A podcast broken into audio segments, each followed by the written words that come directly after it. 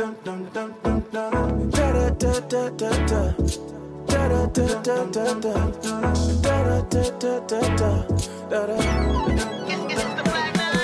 up, get out your seat. Live out your destiny. Get out and stomp your feet. So we're wrapping up this series called Get Your Joy Back. Has anybody got their joy back over the last couple of weeks? Has anybody been challenged to lose your joy over the last couple of weeks? In Philippians chapter 2, I when we kicked off the series, I covered chapter 1. Jesse, Pastor Jesse insisted on doing chapter 4. So I'm going to do chapter 2 and we're going to have to leave 3 uh, for another time. So I'm going to do the meat in the middle, all right? Make a little affirmation sandwich here today. But in Philippians chapter 2, Paul continues this theme of a joy filled life and introducing us to this concept of an others focused obedience, an others focused obedience. Imagine Paul confined in a Roman prison, receiving reports from messengers that, that are not brimming with hope, but instead they're filled with stories of conflict. Paul, you never guess what's going on in Philippi. Paul, you never guess who's fighting and quarreling in Philippi. Paul, you'll never guess who, what so and so did in Philippi. You see, the stories that were coming to Paul were stories of conflict, disputes, and disharmony among brothers and sisters. Amid these types of reports, however, Paul found cause to praise and thank God for the church at Philippi. This is why Paul had to praise God for the church because he needed faith as he prayed and expressed gratitude for their future. How many thankful that somebody prayed prayers of faith for you? Come on, and didn't give up on you. See, as people of God, we have a choice if we're going to be focused on problems in our prayer life or focused on the possibilities as we pray for others. I don't know about you, but I want to choose the latter. When people come to me and ask for prayer, I want to pray for the possibilities. I don't want to be totally distracted by the problems. I want to pray with them and believe for them. When I'm praying for people, I want to be focused on the potential, on the purpose, on the promise. That's what brings me the greatest joy as a pastor when I'm believing God's best for his people, not the worst for his people. You see, I want to call people up, not just call them out. Joy for the believer is a choice that we make. Joy is the fruit of a fight that Jesus has already won. So let's look at Philippians chapter 2, 2 to 4. Paul says this as he's writing to the church in Philippi, he says this, fulfill my joy by being like-minded, having the same love, being of one accord, of one mind. Let nothing be done through selfish ambition or conceit, but in lowliness of mind, let each esteem others better than himself. Let each of you look out not only for his own interests, but also for the interests of others. How many know we could spend eight weeks just in those verses right there? Paul lets us know, remember, in chapter one, that joy begins with praying for others. But it doesn't stop there because in chapter two, he informs us that true joy comes by investing in others. At this point, we know in chapter two that Paul's joy is not complete. God's work in the church in Philippi is not complete. How many know God is not done with real life church either? They're still working it out. The church of Philippi is still trying to figure out. If you look at verse 12, he tells them to work out their own salvation with fear and trembling. So Paul in chapter two is determined to help them out and reminding them to work it out by keeping joy front and center. How many know when you're trying to work it out and figure it out, come on, it's, it's easy to lose sight of joy in your life. I love the fact that Paul is 800 miles away. In biblical times, that was a six week journey. He is bound in chains, serving a two year sentence. Yet Paul's joy was not limited by the prison he was in. Instead, his joy stemmed from his desire to invest in people that belong to the Philippian church. How is it that jail, that the jail Paul was in couldn't contain his joy? Why couldn't the chains that bound up, bound him up not suppress his joy? Why couldn't the bars he was behind prevent his joy from breaking out? I'll tell you why. Paul made a choice. Church, we have to make a choice. Paul chose joy instead of jail. Come on. Paul chose joy instead of change. Paul chose joy instead of prison bars. Joy is a choice in life, not a place in life. Paul had every reason to throw a pity party in that jail cell, but he chose joy over jail. Joy, as Paul emphasizes, isn't a fleeting feeling. It's a deliberate choice you and I make. Even as Paul's circumstances appeared bleak, chained, incarcerated, and distant from Philippi, his joy remained untamed. How many could use some untamed joy in the season that you're going through right now? You see, Paul's joy wasn't tied to his prison cell. It was tied to God's greater purposes for a people that were 800 miles away. You see, some of us say things like this I'll get my joy back when I get a raise. I'll get my joy back when I get that promotion. I'll get my joy back when I finish my degree. I'll get my joy back when I get out of this apartment. I'll get my joy back when I find my boo. I'll get my joy back when the kids get older. Hello. I'll get my joy back when the Lord gives me my own ministry, my own church, and my own business. I'll get my joy back when I get what I want for Christmas. Hello. I'll get my joy back when I can afford to get gifts for everybody at Christmas. I'll get my joy back when the 49ers win the Super Bowl. Some of y'all in a drought season right now.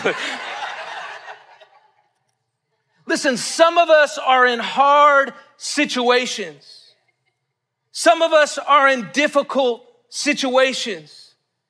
And some of us are trying to chase an idea of what joy is instead of choosing to embrace Jesus in the midst of those difficulties. Some of us are in hard situations. How many know? Listen, this is why our mission is engaging real life, embracing real people. We don't run away from the circumstances that real life throws at, uh, throws at us. Not real life church, but real life, reality. How many know there's this thing called reality? And, life can overwhelm us, as, as Trey was saying in our transition time. Life can overwhelm us, but how many of you do know there is a rock that is higher than us? You see, joy has nothing to do with your current place. It's in the hard places where the Holy Spirit specializes in developing a joy that cannot be shaken. It has nothing to do with our current place in life, but it has everything to do with your current choices in life. Let me say it like this. Joy has everything to do with how you are choosing to respond to the things life is throwing at you. Am I going to run from it or am I going to run at it? Am I going to run at it in obedient faith or am I going to run away from it in fear and disobedience? You see, joy has nothing to do with the current place you find yourself in. It has everything to do with a choice that allows joy to break your soul loose from your current circumstances.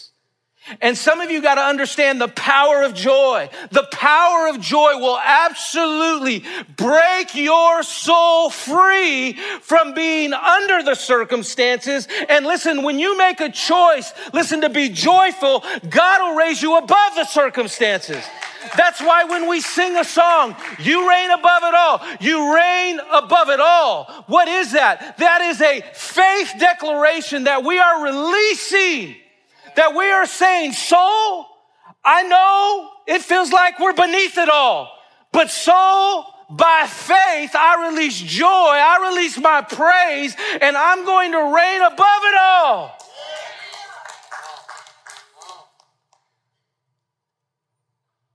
This is why David talked to his soul throughout the Psalms.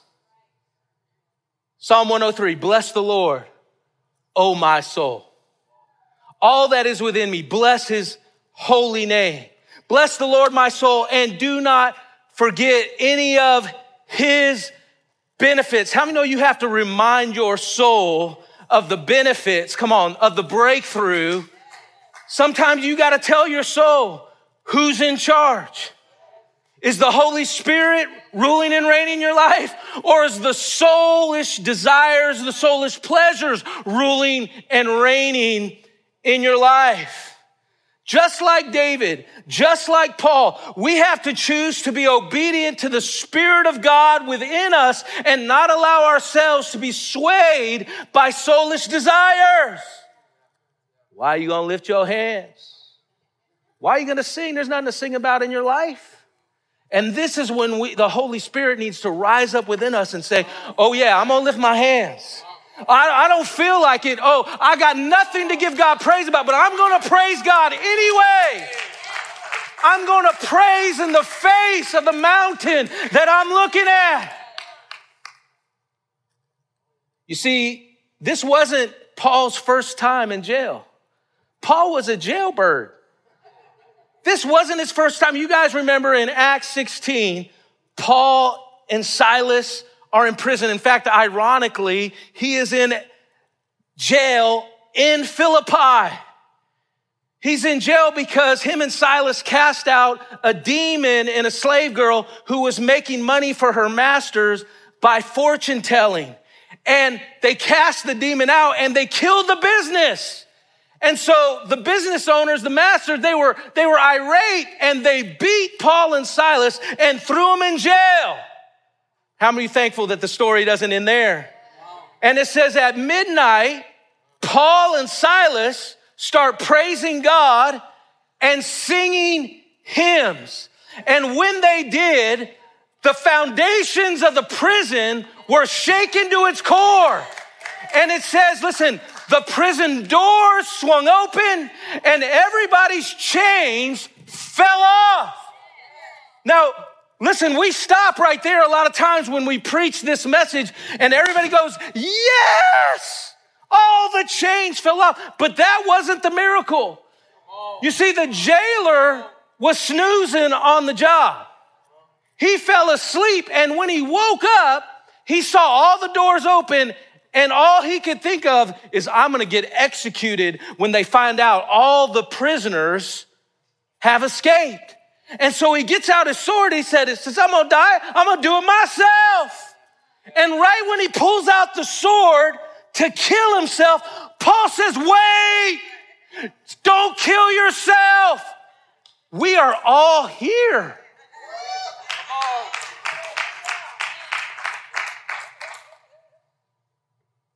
The jailer calls for the lights. He goes down to the dungeon. He cannot believe his eyes.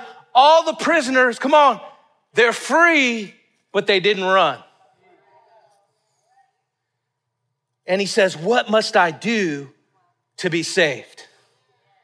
You see, unconditional love for others will always release unlimited joy. When I do what's in the best interest of others, how many know? Come on, if that door swung open and those chains fall off you, you'd be like, I'm out. But I don't know what kept him there except God's unconditional love for that jailer. You see, when I do what's in best interest for others, God will always do what's best for me. Listen, are you going to allow, are you going to choose to allow life's circumstances to contain and confine you, or will you make a choice to allow joy to break you out? Joy is not a feeling. Everybody say that? Joy, it's actually the fruit, right? We talked about the fruits of the Spirit in our summer series in the book of Galatians, right? There's not a separate fruit, uh, the fruit of joy, the fruit of, there's not nine fruits. They're actually one fruit and all nine qualities are in one fruit. In other words, you can't choose, oh, I'll take joy, but I'm not going to take patience. Right? I'm going to choose gentleness, but I'm not going to choose love. Right? You can, you, it's the fruit of the Spirit. You get all nine elements with one fruit. And joy's not a feeling, it's actually the fruit of the Spirit your life will bear as a believer because of your faith and refusal to allow outward circumstances to dictate what's going to blossom in your life. Jeremiah 17, 7 to 8, one of my favorite verses, it says this, but blessed is the one who trusts in the Lord, whose confidence is in him. They will be like a tree planted by the water that sends out its roots, come on, by the stream. It does not fear when the heat comes. Its leaves are always green. It has no worries in a year of drought and never fails to bear fruit. And I felt like the Holy Spirit this morning wants some of us to understand that He sees you in your circumstance. I sense that for some of us, the heat is being or has been turned up. And listen, I'm just here to be your greatest cheerleader. We have a choice to make, church. Are we going to be uprooted by the circumstances or are we going to allow our root system to go down deep in Christ? Are we going to wither or are we going to worship?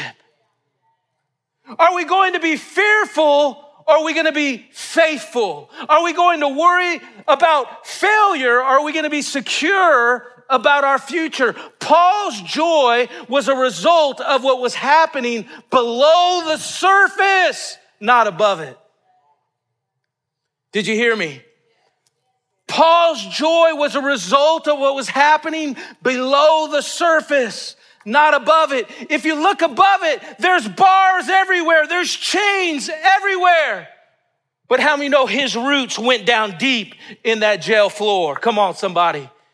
His joy was rooted in the soil of surrender. What was happening on the inside of Paul was actually propelling God's plan and purpose for people who were located where only his joy could take him. How many know, come on, the devil can't stop your joy. Come on, people can't stop your joy. In fact, joy will take you places you can't go in your own strength. Secondly, true joy is always accessed through obedience and surrender, not just sacrifice and service.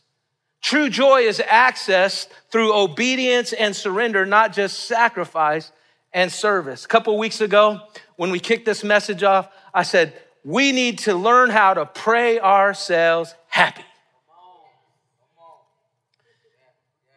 When it comes to obedience and surrender, however, it is actually impossible to sacrificially serve yourself happy without it being connected directly to your obedience and surrender.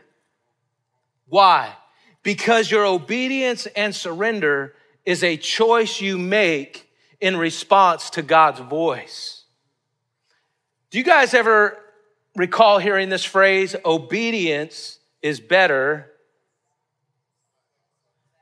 Obedience is better than sacrifice. That phrase comes from a story that actually illustrates King Saul's disobedience. It comes from a story in 1 Samuel chapter 15 where King Saul got an assignment to eradicate the Amalekites completely, but instead he kept King Agag of the Amalekites alive and he saved the best of the livestock for himself. How many of you know 99% obedience is still disobedience? And Samuel comes back to the scene and he knows, because God told, he knows what Saul has done. And in 1 Samuel 15 22, Samuel comes and he says to Saul, What is more pleasing to the Lord, your burnt offering sacrifices or your obedience to his voice? You see, he came back and, and Saul looked, it looked like everything was going right. He was, he was sacrificing, he was trying to make it look like that he saved the best of the livestock for God. And so he was trying to fool the prophet. How many know you can't fool the Holy Spirit? And he was trying to fool the prophet by offering, come on, a nice, sweet, fragrant aroma in his disobedience. And, and, and Samuel comes on the screen and he says, Listen, obedience is better than sacrifice, and submission or surrender is better than offering the fat of rams. You see, King Saul was doing the right thing by offering a sacrifice after he had done the exact opposite thing God had told him to do through the prophet Samuel. King Saul was trying to offer a holy sacrifice without holy surrender. He was trying to play the game, y'all. You know how we do it? Nobody knows what's going on at home. No one knows what's going on in my private life. I'll just go to church and get my praise on. And I fool everybody else, even though I'm living like hell over here. Listen, you can't offer a holy sacrifice, come on, without a holy surrender. Saul was more concerned about looking good before the people than doing what was right before God. And he was leading in his own strength instead of leading from a place of submission and surrender to God's voice, and it ultimately killed his calling. And this is exactly what happens to you and I. Many of us sacrifice and serve to cover up the lack of obedience and surrender to his voice in our own lives. So it looks good to everybody else on the outside, and only we know that it's lacking on the inside. That pretty soon, I'm gonna start complaining because it's not real. Pretty soon, I'm gonna start bickering about everything and this thing and that thing because Listen, on the outside it looks good, but on the inside it's eating me alive because I know it's not real. It's not coming from a place of joy. In fact, you got to know this I'm still locked up, bound in chains, and I'm in prison to myself and to the lie that I'm living. And we become a shell of the person that God has called us to be, lacking joy, lacking the fulfillment of purpose and promise because we're serving out of obligation and performance instead of relationship. So instead of being excited about sacrifice, and service or giving a day's wages or hourly wage or whatever God puts on your heart, we're exhausted. We're, we're complaining. Oh, oh, here it goes again. Here goes another offering to help the church because we're not serving or giving out of a place of obedience and surrender. You see, sacrifice and service without obedience and surrender will always empty Come on, our lives of a joy that satisfies your soul and pleases God. And this is why every year on the first Sunday in December, we take an offering. I'm not pushing the offering right now. I'm trying to make a point.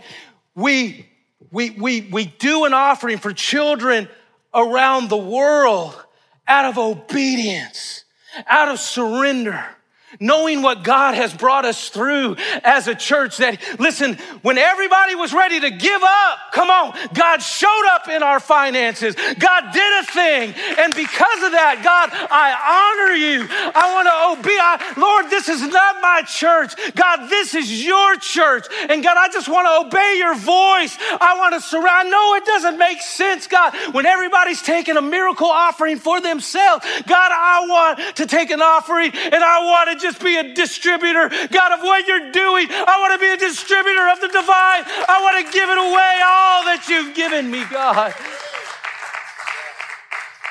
And it's through Paul's obedience that he surrenders and offers himself as a sacrifice and he makes himself available to serve God's purposes from a prison cell 800 miles away in Rome. And he continues to serve the church, not just the church of Philippi, but the church of the Colossians by praying, writing, and teaching them how to live out a joy centered life. You see, Paul surrendered his circumstances to the Lord. How many of you are just right there? You say, Man, I need to surrender my circumstances to the Lord. You need to stop trying to manipulate and control everything that's going on in your life. And you need to just throw up your hands and just say, God, it's not my circumstances. God, they're your circumstances. This is not my difficulty, it's your difficulty, God. Paul surrendered his circumstances to the Lord. Therefore, the Lord used his obedience in spite of his circumstances to serve the church. Come on, beyond the bars. Paul said, You know what? Obviously, I'm not going anywhere. But if I make the right choice to change my perspective, I know I will continue to take this good news to people everywhere.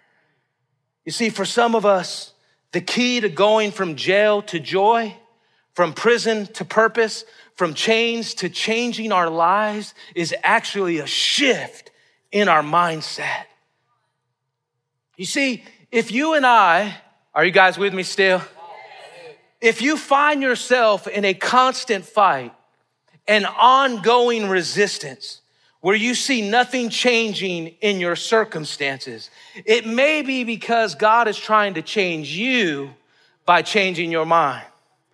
And we're so focused on the circumstances changing, which many times, to be honest, circumstances, they do change, but not 100% of the time because God is wanting to change something in us.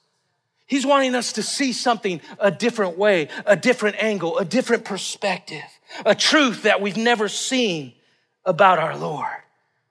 So you may not be fighting the devil.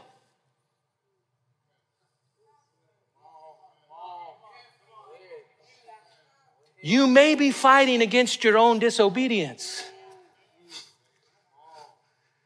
Ah, bind the devil. Devil, I cast you out in Jesus' name. All that is real and right. But listen, if you're living a disobedient life, listen, it's not the devil, it's you.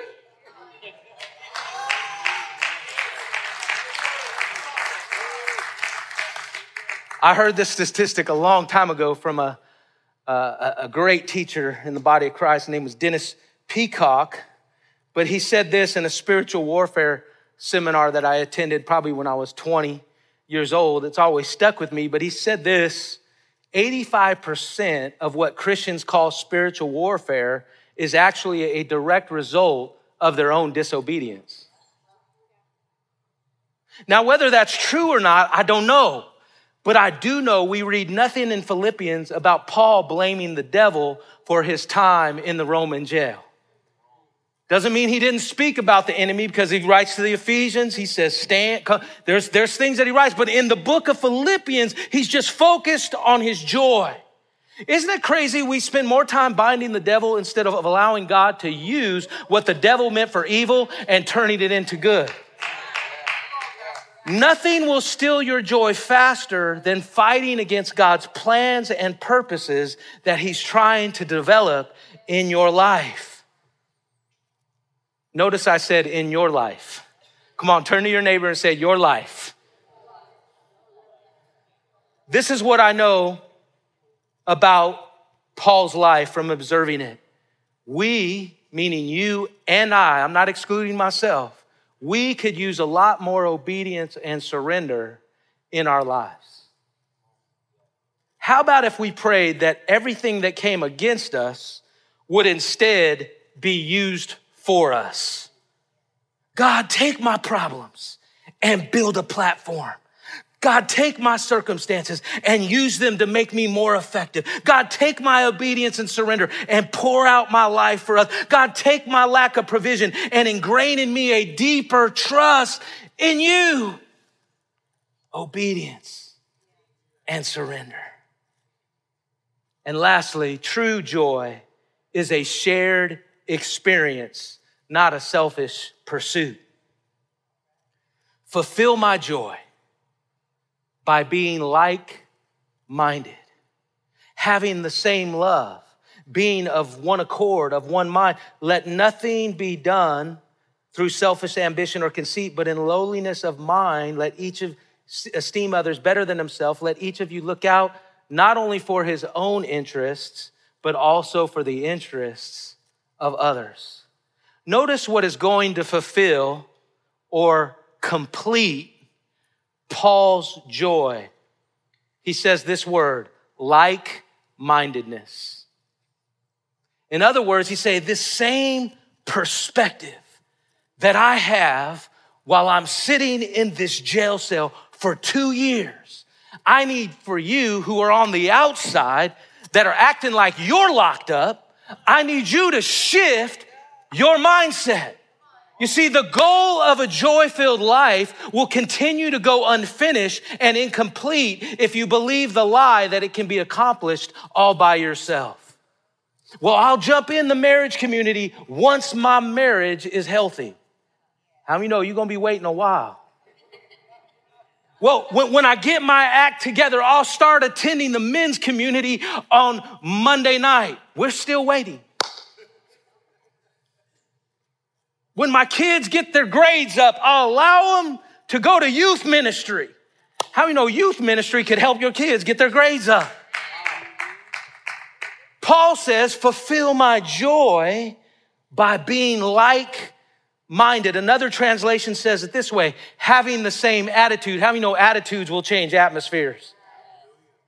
sharing the same love, being united in spirit, keeping one purpose in mind. The Amplified says it this way having the same love toward one another, knit together in spirit. How many know God is knitting something beautiful together here at Real Life Church? Intent on one purpose and living a life that reflects your faith and spreads the gospel. This is what like mindedness means right here. I put all the definitions up, but I'm going to summarize it right here. To have a modest opinion of oneself, to not let one's opinion of himself exceed the bounds of modesty.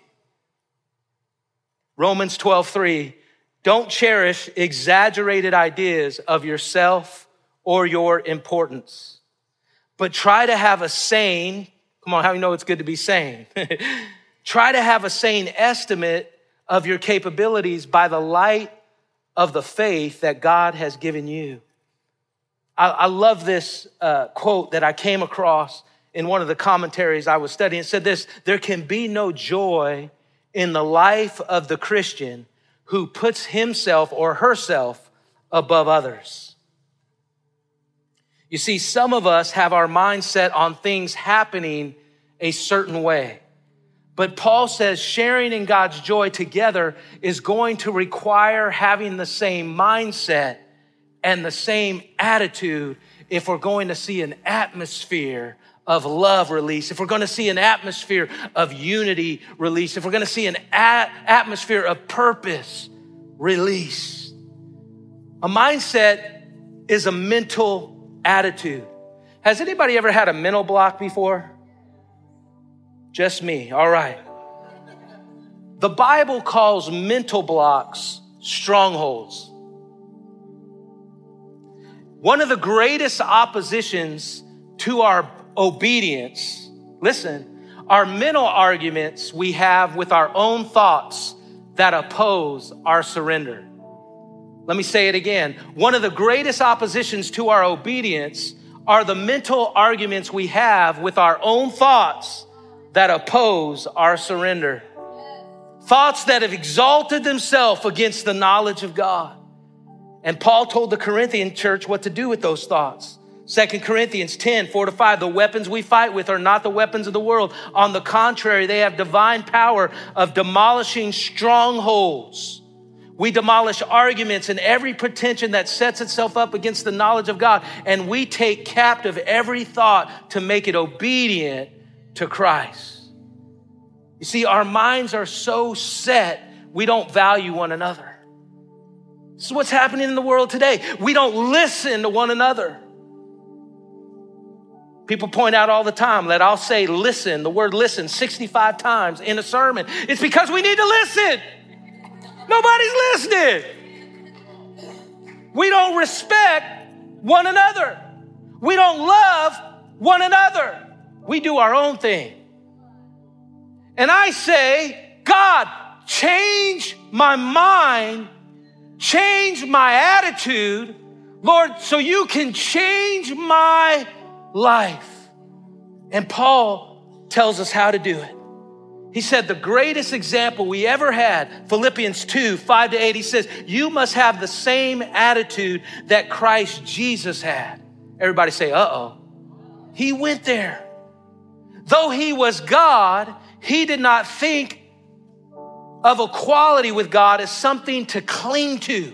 Instead, he gave up his divine privileges. He took the humble position of a slave and was born as a human being. When he appeared in human form, he humbled himself in obedience to God and he died a criminal's death on the cross. You see, Paul saying Jesus thought differently. We need to think differently. He did not cling to his thoughts of being equally to God. What's that mean? mean for us? He had every right to cling to his privileges, but he surrendered to God's will instead of clinging to his rights. How many know you can be right, but your attitude could be wrong? Some of us have a hard time admitting we're wrong. I'm just being honest. He gave up his privileges. How many know Jesus had to give up so he could go up? You see, some of us prefer our privileges, which prevent us from relying totally on his power. And then he humbled himself in obedience to God. You see, some of us see humility as weakness instead of an invitation for God's grace to come upon our lives. And let me just leave you with this joy is the fragrance of an obedient, surrendered life that is dead to self. Dead to self. And this morning, I want to just close by asking you a few questions. What are you clinging to that's keeping you from obeying His voice? What are you not giving up that's causing you to hit a lid in your life. You can't seem to break through. You can't seem to break out. There is no joy. There is no happiness. There is no smile on your face because you're letting a lid in your life. What is the thing? Is it pride that is robbing you of your obedience that says, No, I will not do it that way. I will do it this way because it's my way or the highway? This morning, I believe there is an invitation for God's grace to come upon your life. And with every head bowed and every eye closed, I just want to ask there may be some people in this room today that you do not have a relationship with Jesus Christ. You are not surrendered to Him. You are insisting on doing life your way, and it's brought nothing but destruction and chaos and havoc in your relationships. And God wants to change that for you today. Maybe you've fallen away and you've distanced yourself away from Jesus and you have not experienced the joy that I've been talking about this morning. And with every head bowed and eye closed, I would just say, You say, Pastor, will you pray for me? I need to get my life right with Jesus. I need to surrender to his voice that is calling me this morning. Is that anybody in the room today that you say, Pastor, will you pray for me? Anybody in the room that you would say, Thank you so much, young lady, for raising your hand. Is there anybody else that would like to? Yes, thank you so much for lifting your hand. Anybody else would like to join these two women that says, you know what, I need to surrender and obey the voice of the Lord today. Hallelujah. On the screen, there's a prayer for those that you raise your hand, and maybe you didn't raise your hand. but listen, we're going to believe God with all our heart and trust Him as we pray this prayer. All together, church, we're going to pray with the two people that raised their hand. I'm so thankful to God of what He's doing. On the count of three, let's pray with these two ladies that lifted their hands. One, two, three. Jesus, I believe you are the Son of God that you died on the cross to rescue me from sin and death, to restore me to the Father. I choose now to turn from my sins, my self centeredness in every part of my life that does not please you. I choose you. I give myself to you. I receive your forgiveness and ask you to take your rightful place in my life as my Savior and Lord. Restore me, live in me and through me. In Jesus' name, I pray. Amen. Can we give, come on, the folks that were bold enough to lift their hands? Hallelujah. Listen, for those of you that raise your hand, the two ladies, we have a packet in the back. John's back there. I'm actually just going to step off and just give this to you. In that packet, actually, is just some next steps for you in your new journey with the Lord. But stop by the back there, tell John about the commitment you made, and we're going to get you connected and plugged in. Will you stand with me? I'm going to ask our prayer ministers to come. I know I ran a little bit over, but I felt like this message was a timely message for some. And as our prayer ministers come, listen, you have, as a believer, listen, you have to make a choice to see the joy of victory Jesus sees on the other side of whatever you're going through right now. Jesus had to endure the cross but he didn't allow it to blind him from seeing the joy that was waiting for him on the other side of his obedience. And this is what I'm to ask you. Listen, if you are a believer, but you don't have the joy that I'm talking about, you lost the joy of your salvation. Listen, I want you to take a step forward. Maybe you need prayer, maybe you don't. Maybe you need to just get at the altar. But if you need prayer in any area of your life, you say, I need to take that step. I want you to just prophetically take a step down the aisle and say, I'm gonna walk through it, and Jesus is gonna take me to it. I'm gonna walk through it. Prophetically, you're just saying as you walk down to these altars and get prayer, you're just saying, I'm gonna walk through it, and I'm gonna get on the other side, and I'm gonna get my joy back in Jesus' name. Father, I thank you. God, as we respond to your voice, God, I pray whatever's going on outside, God would not be able to rob the joy God, that is going on on the inside. Lord, we love you. God, we praise you in Jesus' name. And everybody said, Thank you again for joining us. We pray that message ministered to your heart and lifted your spirit today. Hey, to find out more about joining the RLC online family, you can find us on the Church Center app. You can also subscribe to the YouTube channel if you haven't, and follow us on Instagram and Facebook. God bless you.